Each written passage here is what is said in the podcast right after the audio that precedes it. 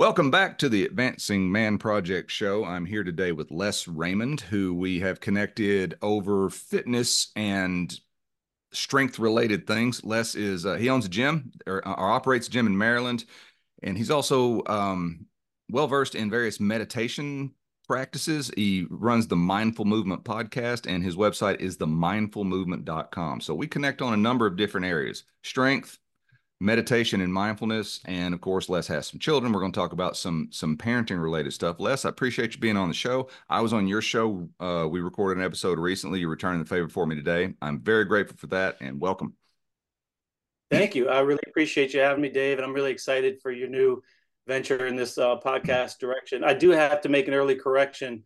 I i co-run the uh, mindful movement. My wife is a has a major role in the mindful movement platform, okay. Sarah. So I have to give her credit for sure. Yeah, sure, absolutely. Podcast. I've been uh, managing the podcast for the last few years. Very cool. Uh, well, I, I appreciate you doing that, and I'm sure that your wife does too. So let's let's absolutely give credit where it's due. Um, just real quick from the front end, um, we talked about a little bit on your show, but um, that was more you asking me questions. This is going to be more me asking you questions. So tell me a little bit about your background, your journey, and how you got to where you are now. Okay, well, there's a lot to unpack there. Um, I guess I'll try to keep this a little bit relevant to where I think the uh, conversation will ultimately go. Sure.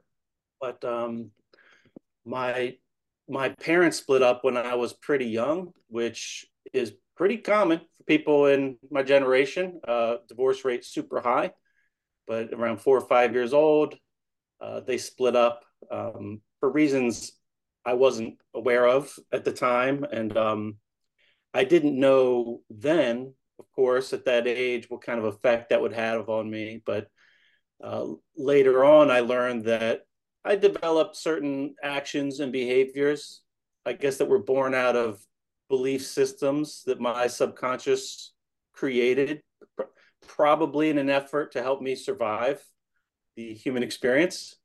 Um, and those you know those manifested in a lot of I don't know maladapted habits. Uh, started drinking at a very early age. Uh, started doing drugs at a fairly early age. Did them quite regularly for a while, and um, and then eventually, I I was lucky enough to have exercise be I guess, an on ramp of some sort into personal development, self development, personal growth. And it was funny, I used to be uh, quite heavy. I mean, I went after probably sophomore year of high school. I didn't do any exercise. I wrestled for a couple years, and then it wasn't until I had my first child, or right, or while my wife was pregnant with our first child, in 2003 that um, which would have been like 10 years later was the first moment i felt the need to that i had to do something. After basically just sitting around and drinking and drugging for 10 years. And um, my wife signed me up for a 5k and that was my my on ramp and she did it kind of deceitfully. And normally I would have been really upset. Somebody, you know, like people trying to control my life. Right. But deep down, I knew, you know, I was 240 or just shy of 240 pounds at the time. Um, none of it was muscle. and, and I had a child on the way. Right. And things were starting to change in my mind about what's important. And um, having my dad, you know, leave at an early age, I knew somewhere deep down, like I wasn't going to do that. Like all the pain and suffering that was born out of, um, of having like that broken home environment as a young child, it like it it forged beliefs that were like the flip side of the coin, like the things that I wanted to do different, even though mm-hmm. at that time I don't even think I could articulate it. Right. I just, my, um, you know, I knew somewhere. So I didn't get mad at her and I just showed up and I went out for a run, made it like half mile. It was absolute misery. Um, was sore, beat up. Couple days later, did it again, and every other day I just went out there. And a month or two later, I ran the 5K, and um, I made some progress in many aspects. Like I lost probably 10 pounds. I felt a little bit better. Um, and I was afraid to lose progress. So I looked at the racing calendar and found another race like a month later, and I just signed up. And I did this for like seven years. I became a little bit of obsessed, where I just always had a race on the calendar because out of fear of stopping. And I did hundreds of running races, a few dozen triathlons, and along the way, um, got introduced to some really uh, important minds in like the fitness world, a lot of really impressive manual therapists, which gave me insight to how the body works in a, in a way that I would have never imagined before. And then got introduced to um, Strong First at the, at the time RKC, went through some of their certifications and workshops, had hooked up with some really, um, really exceptional coaches local in my area. And um, and and my mother-in-law around in 2004 opened up a yoga and pilates studio in our mm-hmm. in the town so i had was getting a um, kind of a robust spectrum of inputs into my system around movement fitness exercise um, and became a bit of um, a generalist if you will, and really appreciating the um, the principles around that, and look and um, and then along the way got introduced to, you know, the self help aisle of bookstores, right? And that genre did a lot of good for me. I mean, I think there's probably a lot of there's a lot of stuff in that aisle yeah. but a lot of it is really useful. You know, there's a lot of tools, and you know, how do you want to use the tool? I guess could be applied, but um, somehow, uh, in 2016, I found a way to quit drinking, and then that changed a, a lot for me. That opened my eyes to really like why I was drinking, and learned a lot about myself in that process.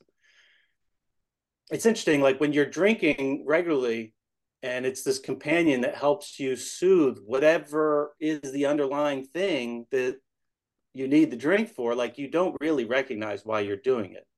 Like at that point, you're not, you know, you don't, it's it's a blurred line. Like you don't think that you're doing it just to catch a buzz Right. Or like you might think that you're doing it just to catch a buzz, but there's so many reasons that you've built that habit as some kind of survival mechanism on some level to help you cope. So when you take it away, it's like an opportunity to see, you know, why was I drinking? And that's when I learned more about my childhood and how it impacted me. Like I remember even shortly after I quit drinking, being able to see the moment where I was on my doorstep and my dad had a suitcase and being confused and like seeing myself as a confused child like why where is he going right and at the time you know you I, have talked about this on, on my podcast a few times like you don't you don't know at that age because of the way the brain develops you're you don't have that executive function. You don't have the ability to say, I see what's going on here. My mother and father have a toxic relationship and they don't know how to show their love to each other or communicate or grow or whatever. The subconscious mind just feels, um, you know, something's wrong with me. I'm not good enough for my, fa- I'm not worthy of my father's love. If I was worthy of his love, he wouldn't be leaving. Right and then that you know you those beliefs will surely encourage some self sabotage because you're going you're going to live a life your, your actions and behaviors will will justify your worth so if you don't think you're worth much you'll treat yourself that way, whether it be drugs, alcohol, you know, whatever addictions, any kind of things to kind of keep you down.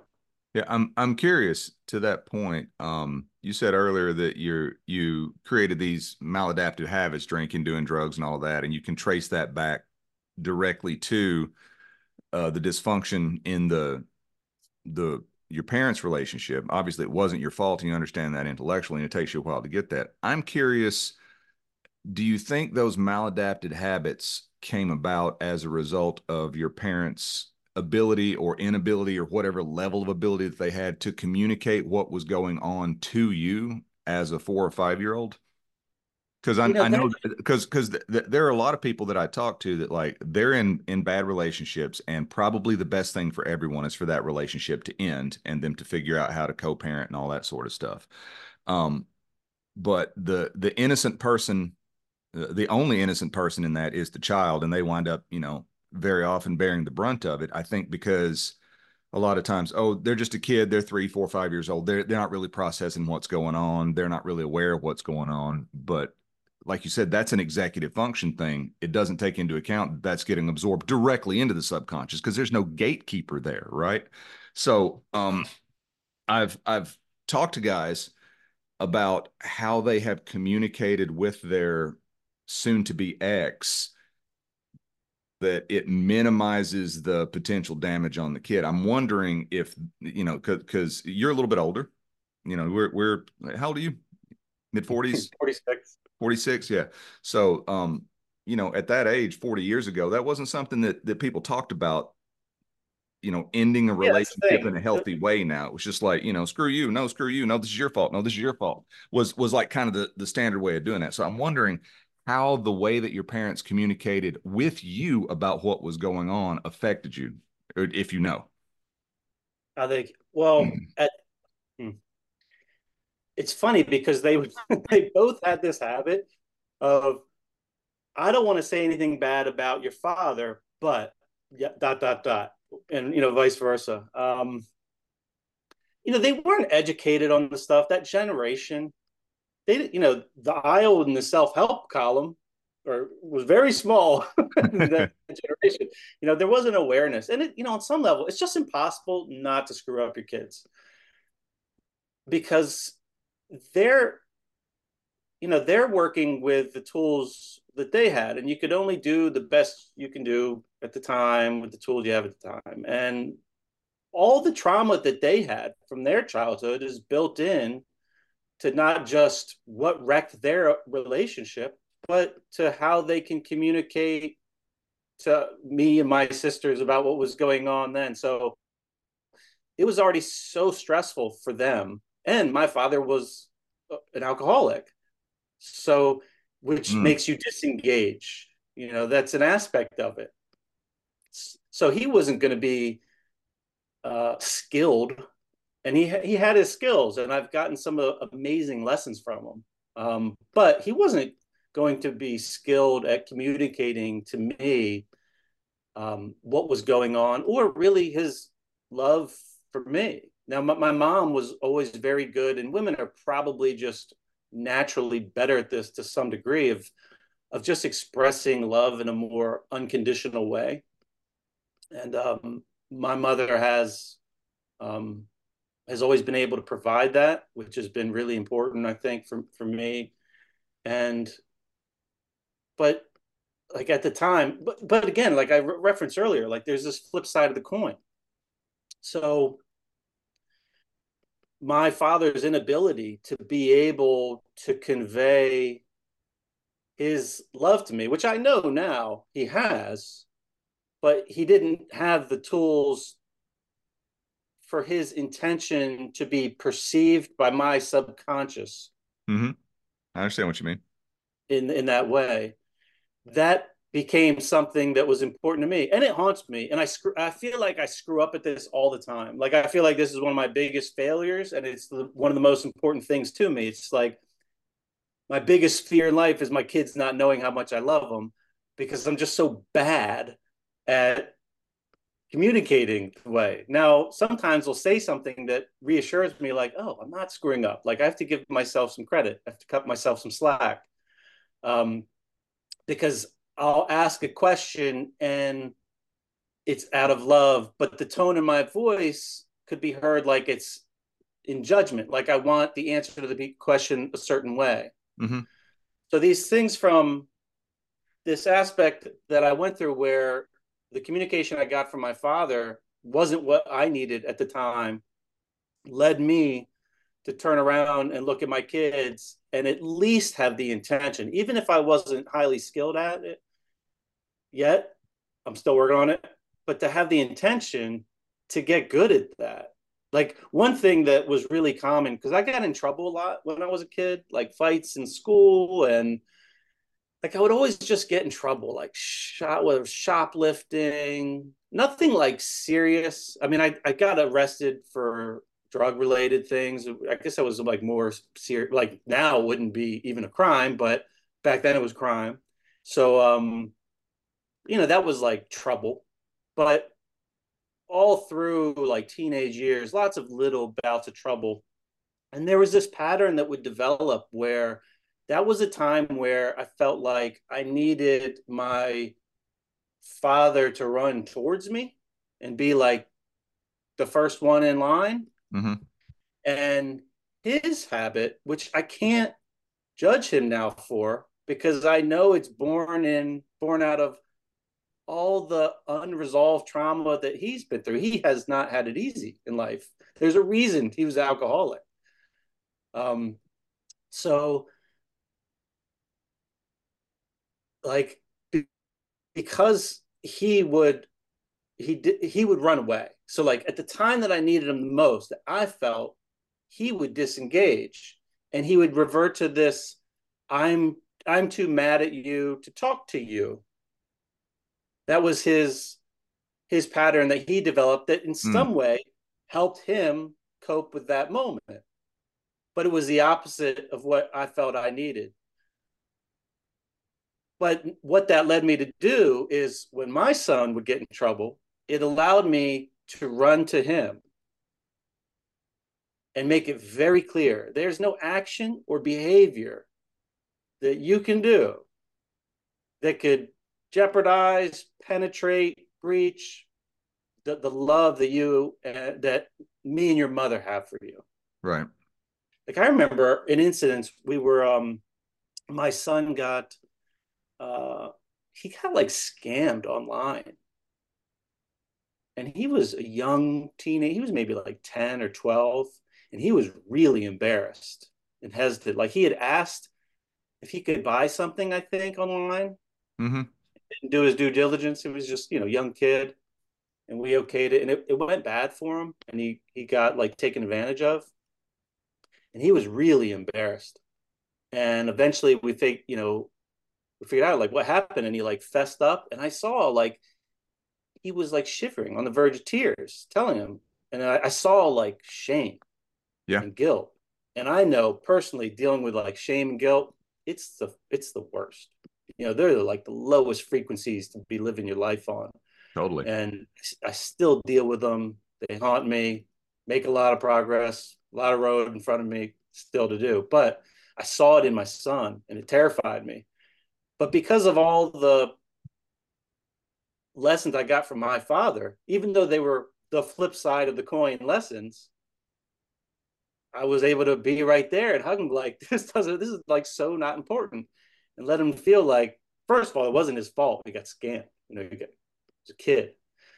Um so you know there even though they weren't good to your you know circling back to your question they weren't really skilled at communicating what was going on with them at the time like there's there was so much awakening to gather to gain from those challenges that mm-hmm. suffering mm-hmm. and um and i'm really grateful for those things because you know i've heard you know i'm not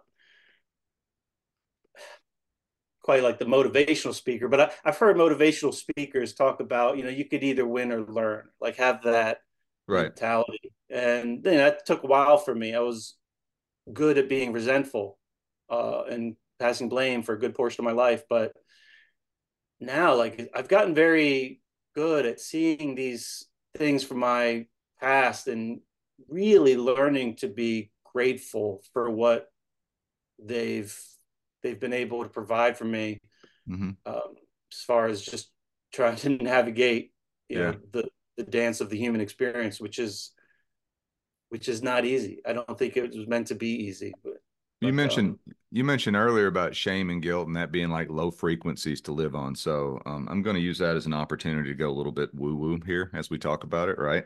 Oh, um, woo woo away, man. Woo woo away. Um, I uh, I read a quote from an author named Mitch Horowitz. I don't know if you're familiar with Mitch's work or not, um, but Mitch is um, he's an authority on all things related to like metaphysics and occult practices. He's a historian who writes books who's also on the path, is like the way he describes himself. And he's written a lot of stuff about Neville Goddard. He's written a lot of stuff about Napoleon Hill and various others like that. And one of the the the things that I was reading, he was talking about Napoleon Hill and the subconscious mind and and how our thoughts enter into our subconscious mind. And we have to we either can we use the conscious mind to either consent with an incoming thought or to reject an, an incoming thought. And that's also true in the way that we broadcast. So it's like there's there's you know past 15 years or so 20 years there's been like this this whole law of attraction thing that floats around in the ethers and and it's greatly misunderstood. And i think of it in terms of it's it, it's all vibration and it's either what am i what am i attracting versus what am i radiating? And those things are always going to be in harmony right? And so he was talking about Napoleon Hill in reference to the subconscious mind chapter in Think and Grow Rich, and he summed up Napoleon Hill's um, bit in there about letting go and and not harboring resentment and learning from you know and especially towards ourselves. And and he said we bec- this is Mitch's quote we become what we do not forgive. And I think that is a hugely powerful statement and I think it relates directly to what you said. You had all this stuff happen and you it's interesting to me. You said that that your dad was an alcoholic so he would check out with that. And then if he got any sort of unpleasant emotion going on he's too angry to talk to you right now right? Well what what do we know is a result of of the the toxic application of masculinity is that that you know men don't cry boys don't cry quit crying like a little girl you know like you're you're be tough don't cry all that sort of stuff. Well the message there is that unless it's anger or aggressiveness it's not okay for a boy or a man to experience those um, unpleasant big feelings right and so how, what do we do with it then we either get angry whenever we get sad or get afraid or whatever and we be aggressive with it because if i'm aggressive i'm not i'm not vulnerable right? I'm on the attack. Um, or we numb it out and just ignore it, right? By by checking out or drinking. I think it's interesting that that and obviously I don't know your dad, but I know that age group and I I know that what what culture was like for that age demographic growing up and it was not encouraged at all for men to express feelings. You know you you you you suck it up and you go out there and you you be a man about it right? And and all of those cliches. So it's fascinating to me that that therein is just a graphic depiction of the pattern this man probably by your grandparents was not allowed to express himself as a kid Ch- kids should be seen and not heard right but i have a voice and and so so he winds up dealing with it in the way that you described. And then because you inherited that, you started drinking and using drugs at an early age. But somewhere along the way, you're like, no, this is not the way for me. This is not the way that it has to be. And you awaken to a to a better way, right? And so now you are very um, adamant about about I'm making this scenario up, but like you tell your kid, I love you. And they're like, yeah, I know, dad. You're like, no, no, no, you don't get it. I really love you. Right. Like you're unable to express it enough for them to understand it. And, and it's just, I'm just kind of rambling and, and, and making an observation here, but I yeah. think that it's, I, I think, think, it's very interesting.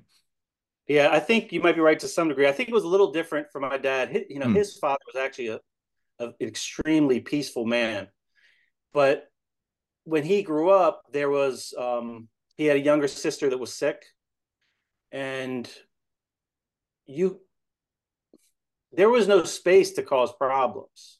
Mm. You know, you couldn't you couldn't make yourself seen because there was something more important there. And the other thing that stood out, and he referenced this a few times, we we reconnected after um, a while of being apart uh, a couple years ago and did a little therapy. And um, you know, he grew up where in the house nobody ever fought. It was very peaceful.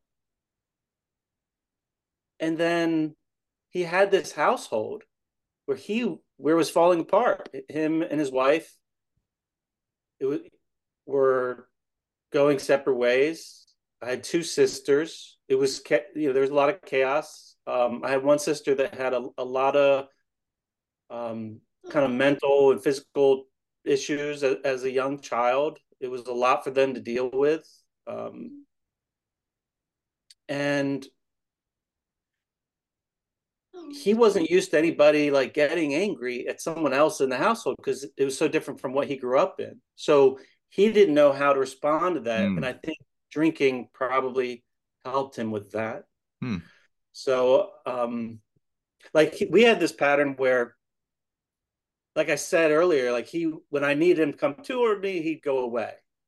And on some level, you know, we all want to feel fit in. We all want to be seen. We all want to be heard. And I feel like I wasn't being seen or heard because he was going away, which my response to that subconsciously is to get louder. Sure. So I would raise my voice. But that would trigger him because he grew up where nobody raised their voice. He said, Well, I'm not going to be, I'm not going to sit here and have you raise your voice at me. I'm not going to be yelled at, which would make him go away, which would make me want to raise my voice. Right. So it was like cycle, pattern. And then eventually he would push far enough away where we wouldn't talk for a while. And then resentment would grow. And and then I, I, would be upset because it was always me extending the olive branch to rekindle it seemed. And i always felt like and you're the parent you should do that. Right. What age now i know like this? you like, didn't know how to do it. Is is this teen years you're talking about here? Like what age are you talking about? I mean this went on probably from late teens all the way to you know 40s i mean our mm. biggest stint away from each other was just a couple years ago, and it was like a year and a half stint. Which, um, you know, we only live ten minutes away from each other, mm-hmm. so it's tough. And I don't want to come off like I'm just ragging on the guy. Sure. Like I love my father, and he's taught me a ton of things. Un- I don't want to say unfortunately. It's it's just that many of those things were like what I don't want to be as a father, and right. I'm grateful for mm-hmm. those lessons. And I wish he had an easier life, and I wish he had the tools to do things um, better. But he had a, a, lot of bad luck and um, poor information too, which didn't help. But there were certain things that, I mean, there's this one, one of the most important positive lessons I've ever gotten from my father. I used to like, like I said, they split up when I was pretty young, and I would go to his house on uh, Saturdays to spend the night. And at first it was me and my sisters. And then my oldest sister kind of peeled off from that after a little bit. And then the middle sister peeled off. And it was just me for a while. And um and he I would always have to go with him when he did his grocery shopping. And I hated that. I don't know why I hated it. He would like embarrass me intentionally. Like he like fart in the aisle of the grocery store when there was someone there because he knew it would like be embarrassing to me.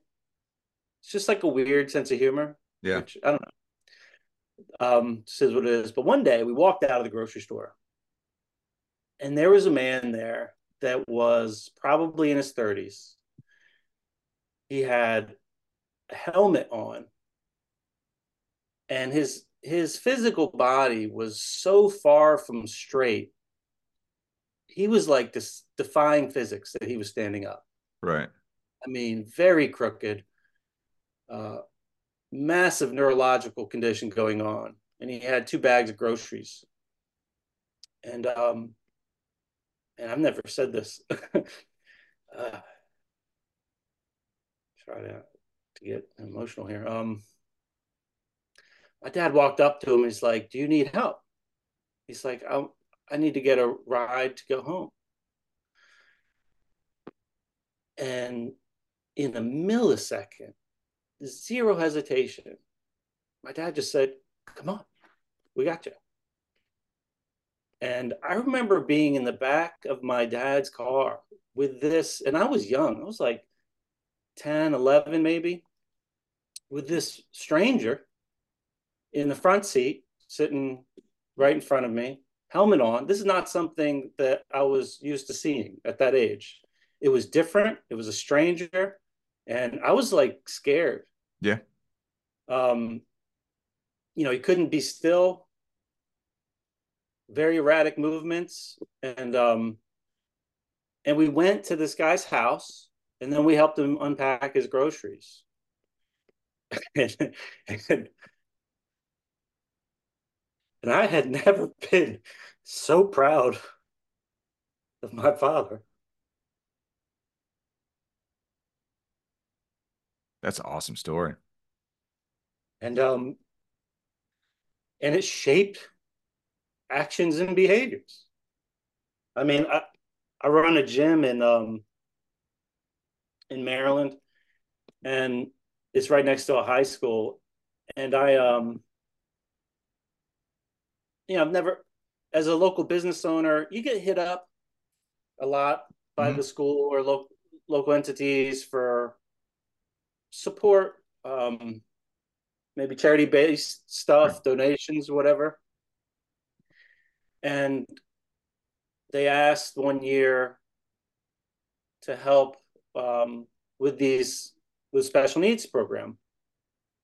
And i didn't you know the business is never people don't get in the fitness business for the money. Um, wasn't a lot of extra there. But i was lenient with my time i felt like that was kind of more valuable of a resource anyway so I offered my time to help if they had any special needs kids that needed like a place to come to to um to learn, to exercise, to get help. And a lot of these kids were really unhealthy. So the school took that as an opportunity to try to help them. So I worked with a kid and like every year they would send me, hook me up with one or two new special needs kids this program and they called it a work program. They were trying to place them with work. I didn't really have work. It was a tiny gym. Like you could wipe right. the whole gym down in 10 minutes or fold towels in five minutes, whatever. So that, but they had to place them for like an hour and a half. So they would do like 10 minutes of work, but then I would work with them and coach them. And we built relationships and I built, you know, relationships with their families. And, um, you know, there's no way that that happens without that moment right. supermarket with my father so, um, you know, it's important. It's always been important for me when I'm thinking about him or a relationship where we're working on it. You know, like I said, we did about therapy recently to have the context and like keep that in mind. Like, this is the person that had that in them. Because it can be quick to say, you can get so quick to be to throw shit, you know, to just yeah. sling it. You did this, and you know, when this happened 20 years ago, you did this. Right. It would be better if you did did it this way. So um, you know, like I said, it's it's like impossible to to not mess up your kids on some level because who's perfect? Like you got to get really lucky with who your parents are. Yeah. To be really good at parenting. I mean, there ain't there's no education for it. Luckily, right. Mother Nature gave us a nine month, you know, period to try to figure some things out. Right. Nobody's really ready, you know. you know that might help you get a room ready, but um, you don't yeah. you don't understand. You don't understand what it means to really love someone else you, until you have that first child. Definitely. You don't understand what the weight of the responsibility really feels like until you're there. Yeah, and I think it's important. Uh, so much of the of the conversations that happen um, have to do with uh, um, the trauma that happened and and how that trauma or those those negative experiences shape us and what we have to do to overcome that but you know all of us are imperfect all of us have our flaws and if that's true which it is if all of us have flaws then all of us must also have some good quality right? Uh, the, the opposite has to be true as well. There, there can't be all good or all bad or all flawed or all perfect. And so i i think it brings a, a really remarkable and uncommon level of self awareness from you to be able to look at the situation and say, okay, my parents had this relationship. This was my dad's coping skill of pulling away when I needed him. That affected me negatively.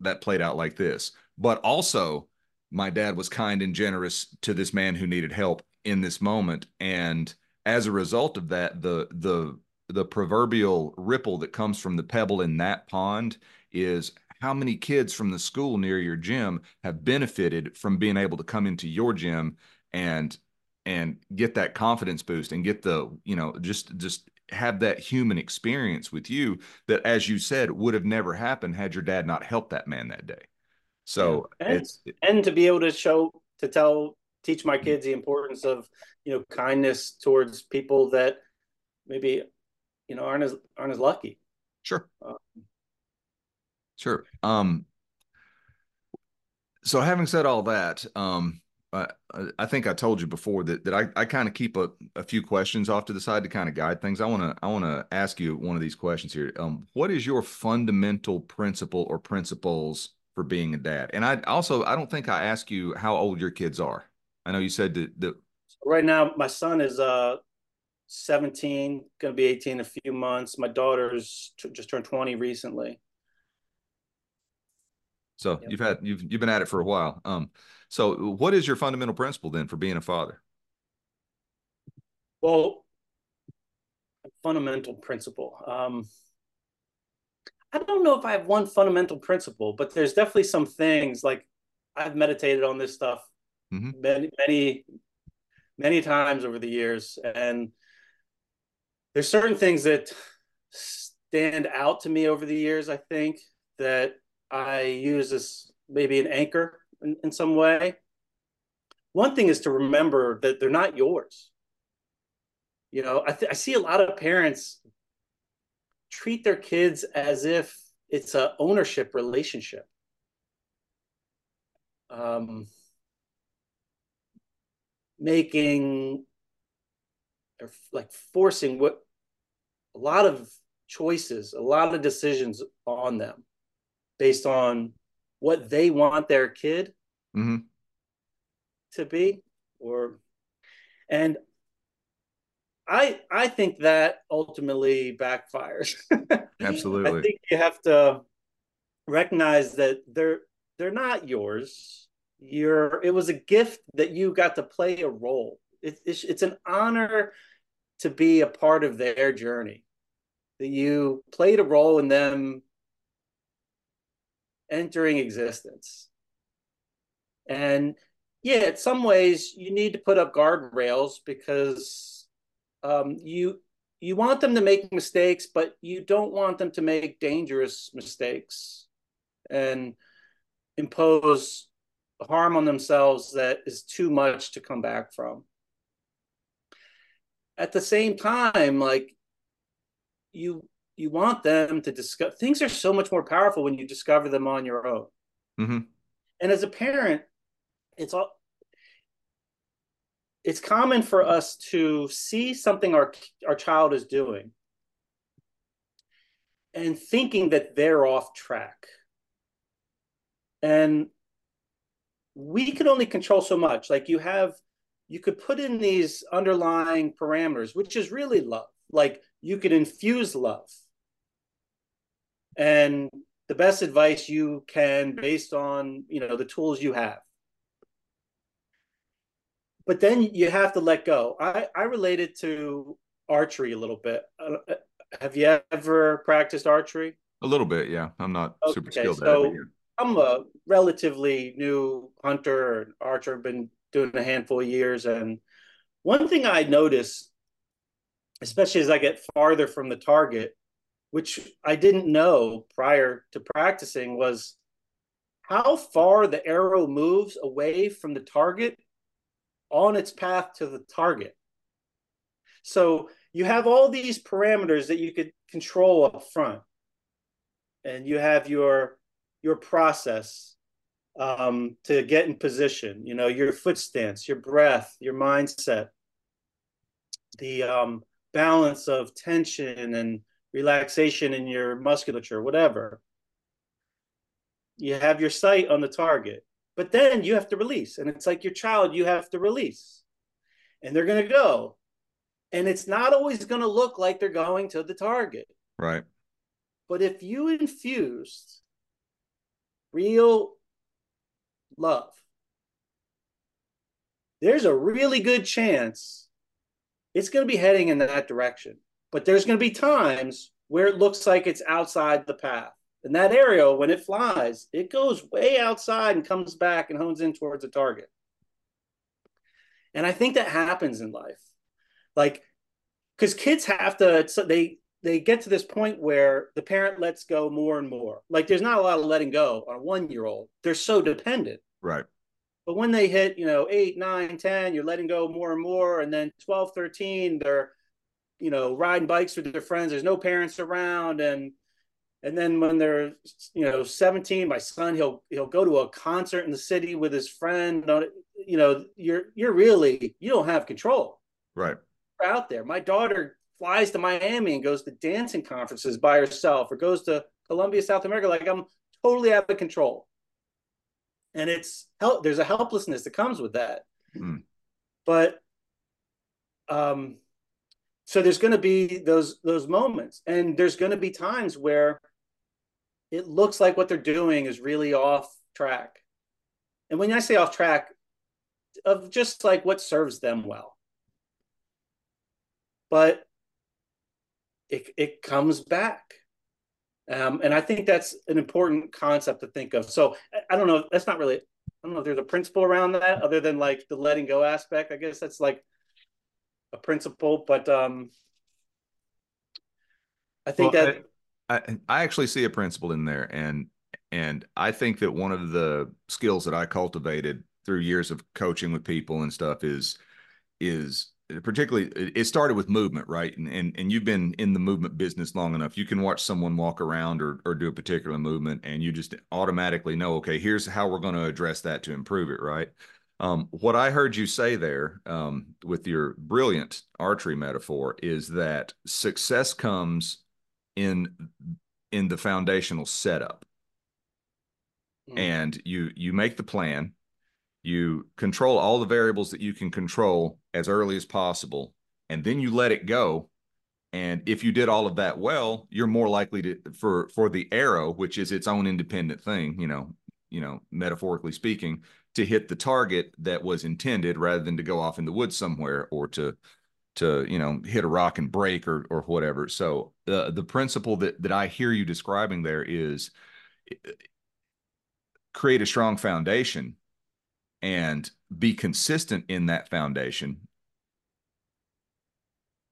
And then that will maximize the likelihood that things turn out the way that you hope they turn out right? Yeah. I'm i'm really fond of um of saying um, uh, because I I don't I don't do like punishments or I don't you know or shaming or any of that sort of stuff with my son and he's five and I know you're you're you know decades ahead of me on that but um if he has an emotion if he has an experience um I believe that that I cannot help him regulate an emotion if I don't allow him to experience that emotion, like you said earlier, it's it's it's you learn it for yourself, right? And so when when we're playing a game of sorry and it looks like he's going to lose and he gets really upset and he wants to to quit and he wants to trade teams and all that sort of stuff, I let him feel that.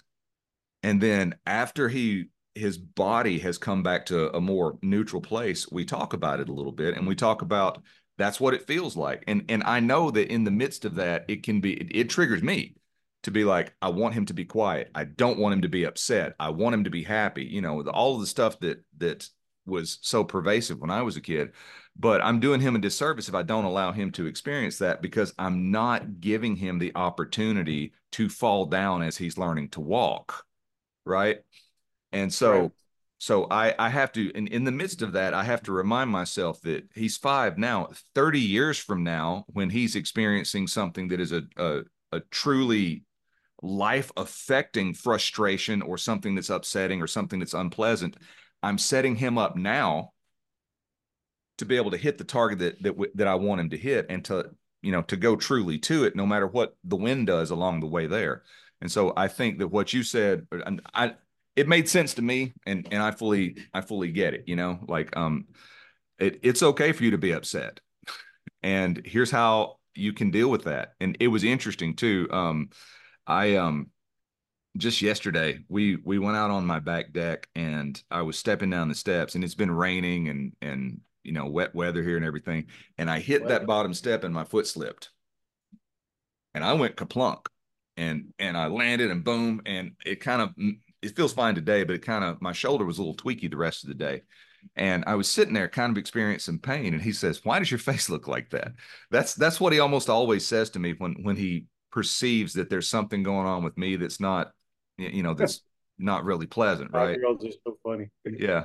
Um, why does your face look like that? And I said, face, Dad.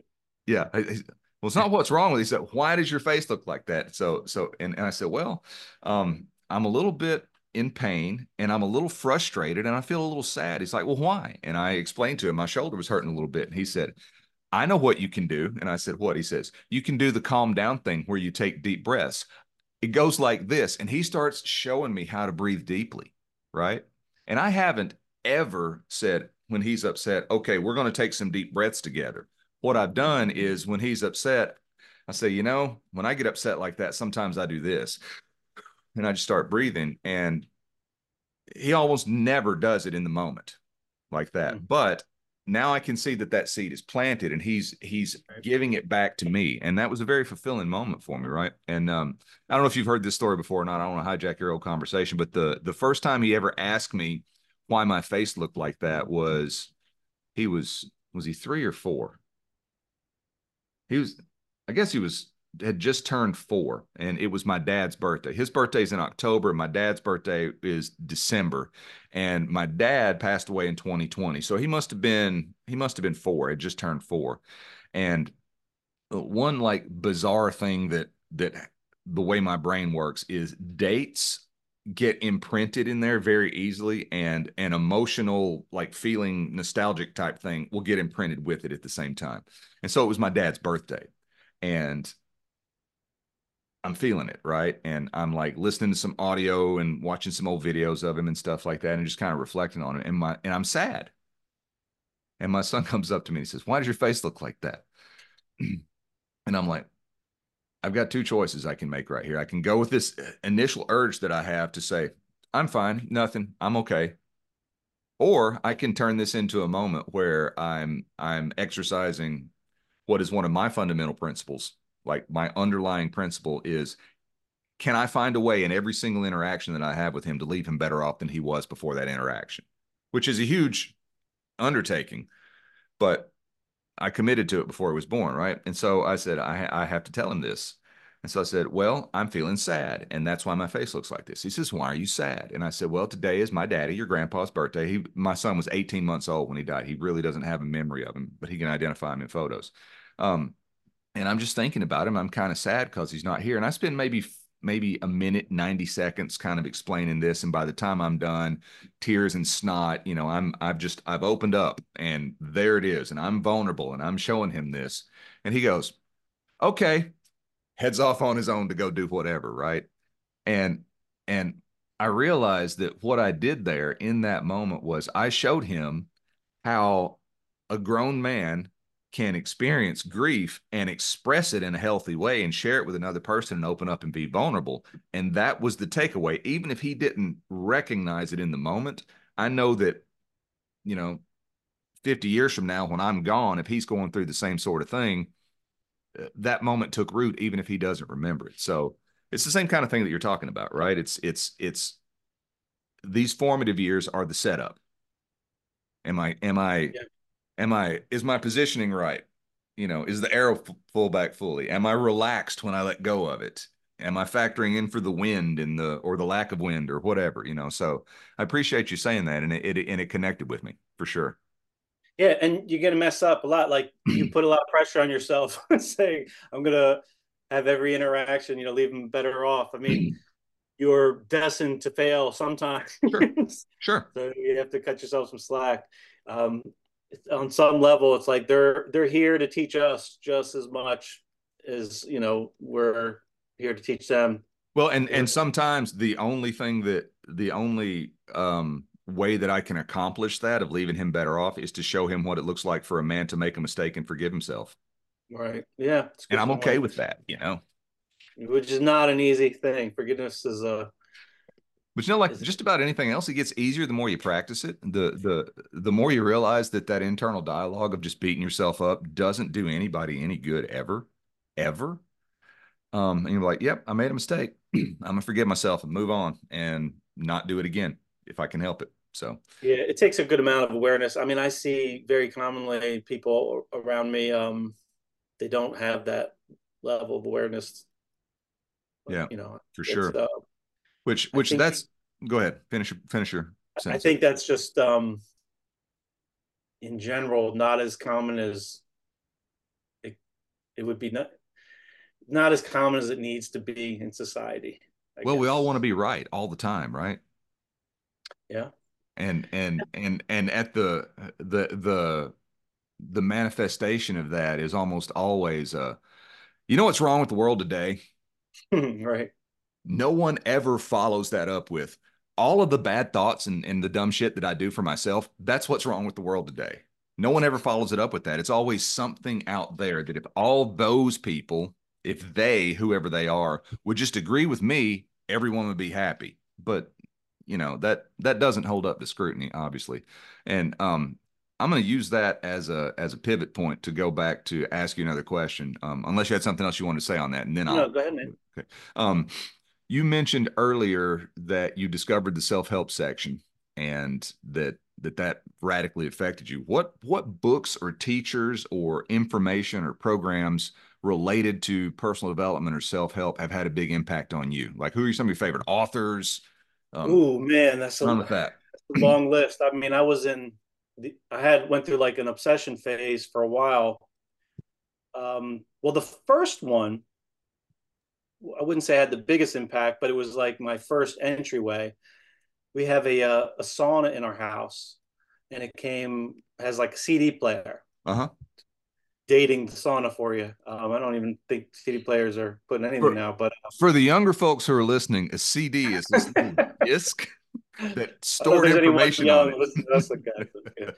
So, um, do you remember when CD players for music were like eight hundred bucks? I, I don't. Uh, I'm sure they were, but um, yeah. So I don't know whose CD it was. It wasn't mine. It might have been my my my mother in law's, but it was Eckhart Tolle's uh, I want to say Power of Now like book on CD. It was like mm-hmm. six CDs, and I popped it in just to use the CD player. I think like I didn't even know if it, I was seeking what was on the book. It was more like I'm in this box and I want to listen to something. Right.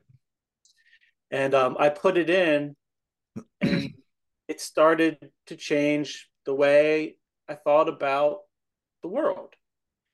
And this is at the same time where I was going, I was starting a yoga practice. And there's something about practicing yoga that there's a lot of working inward. Um, you know, it's a little bit more of a working in than working out on some levels, you know, depending upon how it's practiced. And the combination of those two things in my life at the same time um, had a synergy, I guess. Mm-hmm. But let's see, some books that stood out. There was a book that I think was a turning point for me called Emotional Chaos to Clarity by Phillip Moffitt that my wife Sarah had read and then recommended. And that helped me. And I think the, one of the reasons that that had a big impact on me is because I read it at such a troubled time. Um, so it's just like the thing I needed at a time where I really needed it. And that was helpful. And how how far back are we going here with this? 20 years? Yeah, so that phase was basically probably 2004 you know, uh, well, a little later than that. What am I talking about? Um, that was probably more like 2009. Well, I started yoga, practicing yoga probably 2004, and then started getting into the self help books probably around 2008, 2009. And then, um, I mean, we have bookshelves all over the house. A lot of them. It's too much. I, I wish I would have prepared for that. But um, you know, I've read a lot of a lot of things that just kind of merged that uh, merged some of the ancient wisdoms with how do you live today like how do you extract from these older lessons to today so things maybe around buddhism or um and then you know one thing that stood out to me and i'm which is i don't know if i would call it a self-help book but a book that had a big impact on um, not just my life, but the way I approached work and really reshaped the way I program for clients at my gym was Zen and the Art of Motorcycle Maintenance. That might be my favorite all time book. Um, but I, I, guess I wouldn't necessarily put that in the self help category. But I, re- oh, you know, Wayne Dyer was a guy I read a lot of early on too just a lot of stuff where it was a lot of positive messaging, really. Mm-hmm. Like I was at a phase where I was very well practiced at negative thoughts and then mm. Linking negative thought cycles together. So I needed um like a pattern interruption interrupter there.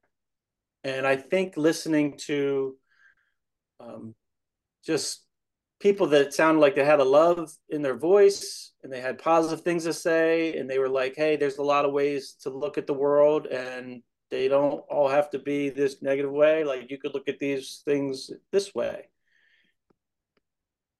like if i only have a moment with a client and i'm trying to express like how powerful mindset can be if you imagine you're if we were both in line at a pizza shop and maybe it was you know world's best pizza and it was a really long line because it's you know world's best pizza and we were both there which is a bold claim. Okay.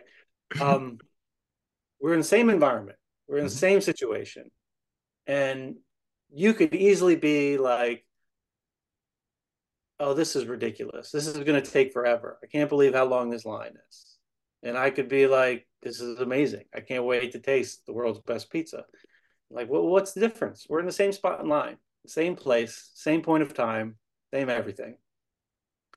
Um, so there's a lot of ways to view view the world, I, and we I, have a lot of say in how we view it. Whether it's you know, uh, kind of we mentioned vibration earlier. Like, is this a vibration? Are you rising into a higher vibration of yourself in the way that you're showing up in the world? The way when you factor in how you're looking at this moment and perceiving everything and all the words and ideas in your mind that you're applying to it and all the judgments um, we have a lot of say in how we see the world and like you said referenced earlier it's like what you, what you practice grows stronger so you can get better at that but i was really bad at that for like a really long time and i'm sure that's all born out of a lot of that childhood trauma and just chaos. And um, but I've been chipping away and practicing, and we have a lot of tools. You know, self help books are great. Meditation is a fantastic tool. It's cheap. Everybody has access to it, and um, you know that's a tool that I've leaned on a lot in in many different forms, variations to to help kind of restructure my mind a little bit to see a little bit more beauty in the world and see um, through a lens of of love more, which is yeah. made for a better life. Yeah, I I very often will use a similar analogy, but I'm not in a line at a pizza shop. I'm stuck in traffic. Right? And and it it comes about from uh having been stuck in traffic with someone who hated being stuck in traffic and the uh, the phrase that came out was this is the absolute worst being stuck in traffic like this. And i'm like but is it though? Because we're it's a hot summer day we're in an air conditioned car. We're on our way to go at, we were going to visit someone that we were looking forward to so we're very excited to be there and um, the car was functioning perfectly. Everyone inside the car was healthy. We knew that we were about to go have a good time and and see people that we cared about and i'm like is it the absolute worst? And like i remember the thought flashing into my mind and i didn't actually say it because it was it was a moment for me to be contemplative not a moment for me to to like engage because i was just starting to figure out how the words that i speak are reflective of the thoughts that i have and those thoughts are controlling the emotions that I have, which in turn determines the the behaviors that I exhibit and also the vibrational frequency that I'm existing on. So I'm like sort of whirling all that around in my mind, just conceptually. That was that was the phase that I was in at the moment, and I, and I remember thinking, um, being stuck in traffic is the absolute worst, and I'm like, is it really though? Because is that worse than like little kids with cancer? Because because that's like to me that's like that's like the worst right? That's the worst. Yeah and and and and maybe that's not the worst but i don't like to think about what the worst could be but that was like the, the first comparison that popped up and and like my initial thought my initial impulse was to argue the point. And i realized that that prior to to starting to mindfully understand how my mind worked or intentionally understand how my mind worked i I would have 100% engaged in the complaining. And so I saw that my my initial response had had shifted to where I wanted to argue for the positive and argue against the complaint. And I'm like, that's a step in the right direction, but I'm still not where I want to be with that. If that's my initial response is to be combative with you because you're being negative, you know, that's still this kind of thing where I'm getting in your face. So, that, um, that focus on the squeaky wheel thing, like I think that's hardwired into us for a reason, and it served a really good purpose at some point. I mean, yeah. you know, we, that that negativity bias that probably helped us survive a long time ago when there were a lot of maybe uh, unknown threats around the corner sure. that you had to be watching sure. out for, and now that characteristic, that personality trait that we develop it it's just um, misaligned in today's world. Um, well I, I and i agree with you. I think that like if we go back several several thousand years to when we were you know running around with a rock that was sharp tied on the end of a stick trying to get some dinner for the evening the uh, one of the things that have, has allowed us to evolve as a species to be where we are now and enjoy the comforts and the the conveniences that we have now is like if I go out to hunt and I see that there's a bear or saber-toothed tiger or whatever, my responsibility now is to go back and warn the others. There's impending danger out there. I have to protect the the the unit, the group, the tribe, the family, whatever it is. I'm going to go back and warn the others and make sure that they're safe. That's perfectly reasonable that has allowed us to evolve to the point now that there's very very rarely that that that we run into a genuinely life threatening situation right? Um right. especially with it just randomly occurring. Usually when that happens it's a result of our own ignorance and and we've put ourselves in a situation like that. But um that's still hardwired into us as a species i think because it's it's so deeply rooted it's such a part of the human condition that now it expresses itself as complaining on the internet about what the other side the people that i don't agree with are doing and how stupid they are right that's that's and and so what i'm trying to do is warn the people of this wisdom that of this right. threat, right? But what's actually happening is I'm just posting stuff on the internet looking for people to agree with me, or actually looking looking for people to agree with me about what I disagree with, you know. And and yeah, I'm real, think... and I'm real fond of saying that no one ever complained their way to ultimate success, and no one ever thanked their way to ultimate failure. So, hmm. I think a lot of um, hmm. a lot of the like patterns that we have as adults that don't serve us well are are traits that we developed at an early age that once served us well. It helped us survive something that we needed when we were younger. But then we never got the awareness to say, oh, I don't need that part of me to do that anymore. I don't want to throw that part of me away. That's me. I want to love that right. part and think it but let's redirect it so that it could be useful. Like we're all addicts. It's just sure. what are you addicted to? So like even if you you know I I mean I've quit opiate. I've been I was hooked on opiates for years, cocaine for a few years, alcohol for over 20 years. I mean, quit a lot of drugs and um a lot of history of addiction. And you know, you could argue that I'm addicted to like exercise now or cooking good food. Right. I mean, I get just as obsessed about that stuff. So it's like, you know, you can the same thing that's if I if, if I didn't have the awareness to say, let me repurpose this quality of mine, like it's not a bad quality. It's just it needed to be rediverted in a way that served me it, so that my actions and behaviors aimed in a direction of something I value. And part of that is stopping to identify what you value, which is again one of those things like parenting is kind of, the education around that is missing in the you know common structure of of our society. Like rarely are we asked to pause and and look downstream mm-hmm. uh, identify where do you want thing you know how do you want this all to shape out? What kind of you know forecasting? We do it in business all the time. You know yeah. if you run a company and a company will have regular meetings it'll be like okay last year we did 10 million in sales. Our goal this year is 12 million. Okay so these are the things we're going to do to it. It's like there's a process. But with our personal lives whether it's based on our physical health around it or our spiritual health emotional health whatever who's who's facilitating the space and the structure for us to identify where the goalpost is? Not and not necessarily to be attached to getting there but at least to have some kind of guiding light. Um, and i think religion served a huge part of that for a lot of people for a lot of years and it seems like that is dwindling substantially in society.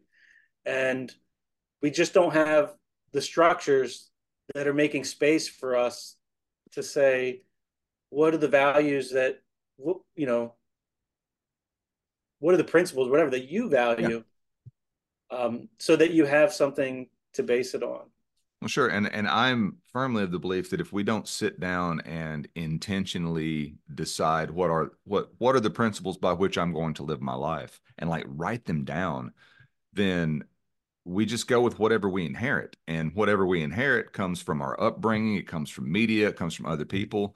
And there's no way to just throw all that in and have it wind up being remotely close to harmonious. You know it always winds up with conflicting beliefs and and that sort of stuff unless we sit down and intentionally say okay this is this is what i value. This is what i believe.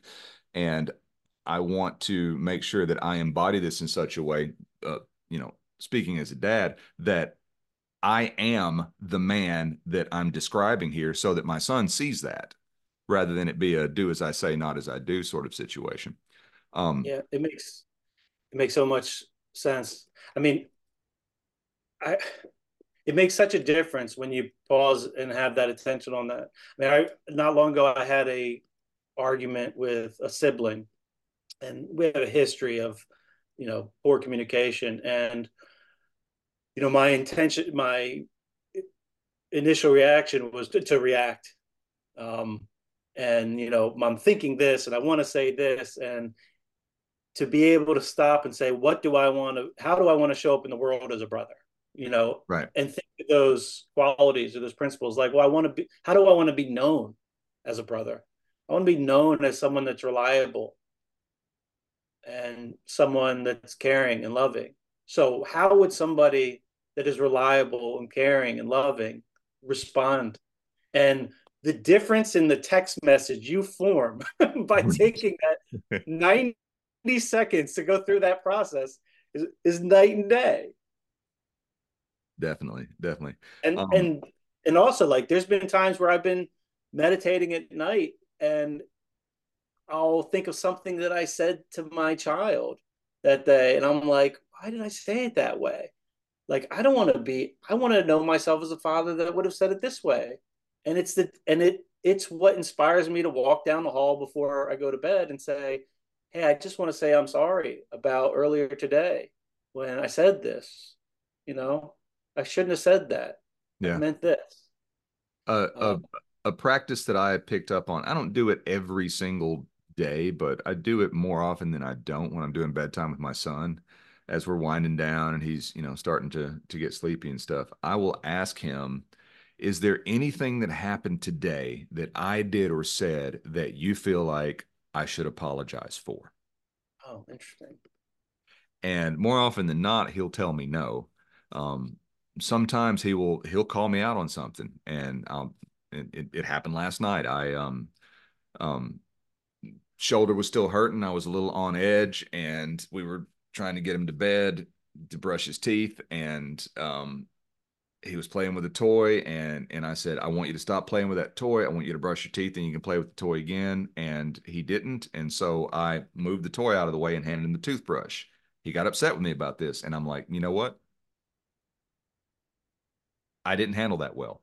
And it, it wasn't what I did so much as the way that I approached it. You know, I was clearly frustrated and I was clearly um, experiencing some discomfort of something that had nothing to do with him, but he received some of it. And I'm like, you're right. I should have handled that differently. I'm sorry. Um, and so there it is. Great right? practice. Well, and and that's beautiful, man. Thank you, thank you, and and that's the kind of stuff I'm talking about where where I'm saying how can I leave him better off? And like very often, my mistake and me owning that mistake and correcting it, and or or just acknowledging it and and everything that goes along with that is is the biggest thing that I can do. Um, you said something earlier that reminded me of a story that I've told for years. I don't think I made this story up. I don't think that it's originally mine, but I'm not sure where it came from. So there's the caveat, right? Um, all too often, we we go through this sort of thing, and if we imagine a bird's egg, right? And there's a little baby bird inside there growing, and that egg is protecting it as it develops. One day it's going to bust out of that egg, and then it's going to get a little bit stronger and a little bit more capable of fending for itself. And then eventually it's going to leave the nest and, you know, learn to fly and do bird things, right? That egg that protected it when it was in formation was vital. It would have died without it. But if that bird insists on carrying every fragment of that eggshell with it everywhere it goes throughout its adult life, it's going to get eaten by a snake or a cat because it won't be able to fly. It'll be too too concerned to hold on to the to the egg that protected it once that it won't be cognizant of the of the present very real danger or the, the situation that, that it needs to be focused on. And so um, I've asked this question many times, like what eggshells are we still carrying? that just stuff that helped us that that were absolutely necessary for our survival way back so much so that we've accepted that as that's a personality trait of mine. But does it serve me? Is it an eggshell? And if it's not how can i get rid of it? So i appreciate you you bringing that up and triggering that that uh that story for me. Yeah i'm sure we all have some. And um I, I don't think there's a finish line to that no. process of discovering them no. Um, I'm looking at what time it is, and I'm thinking it's probably a good time for us to move into the uh, the lightning round. So what I like to do is oh, I've got a lightning li- there's a lightning round. I just I've got a I've just I've got a list of questions here. I'll throw them out. You give me the first answer that comes to mind, and we'll move on. Okay. Sound good? Sound good? I'll give my best. Um, what is one useless talent that you have? Hmm. One useless talent. I I could kind of do an ollie on a skateboard. Nice, nice. Um, what is one personal mantra or belief that you want to make sure you get that, that gets passed on to your kids? I am enough. Favorite holiday? Thanksgiving. David Lee Roth or Sammy Hagar? um, I'm going to piss you off, but those names don't mean much to me. Okay. That's fine. That's fine. Um, Different I, era of music.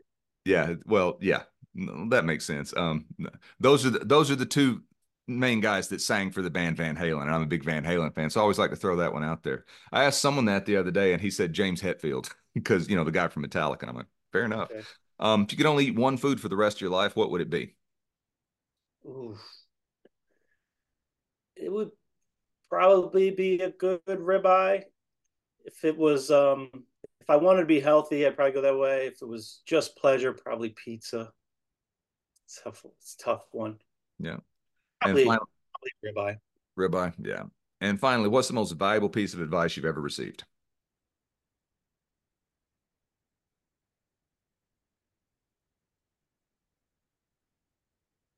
You're already enough for being here. Just the fact that you're here. Excellent. Well, I do appreciate you being on the show. Um, once again, if people want to get in contact with you, they go to the mindfulmovement.com and you also have the Mindful Movement podcast. And that podcast is available across all the platforms, correct? Yeah, the Mindful Movement podcast. Um, what I do on there is once a week, usually. So we have um, the Mindful Movement YouTube channel, our primary channel, which is mostly my wife's guided meditations. And then on the podcast, I do interviews. And then once a week, I'll post one of her old meditations on the podcast also um, for people that like to listen to them there. But uh, a lot of meditations to listen to. I mean, there's, oh, I think we're coming up on 500. Nice. There's a lot of content there. We've been doing them basically weekly since 2016. And um, been doing interviews for a few years. And uh, also the mindfulmovement.com, I assume, has links to everything there. And uh, and if you're ever in Maryland, hit me up and um, we can meet at the gym in in real life. I, I train with folks in person. Uh, that's what I enjoy doing. Sounds good. I want to say thank you for having me on, man. I um I'm excited for this new endeavor for you, and I'm honored to be one of your early guests. I really appreciate the conversation. I've enjoyed our time together. Well, I appreciate you being on. I appreciate the wisdom you've shared and the stories that you've shared, and um, selfishly, I appreciate some of the guidance that you've given me on getting the podcast up off the ground because you are way farther down the road than that, uh, than me in that. And um, it's, it's a gift. I appreciate you very much. It's my pleasure, man. All right. That's it for today. Um, we'll see you guys next time.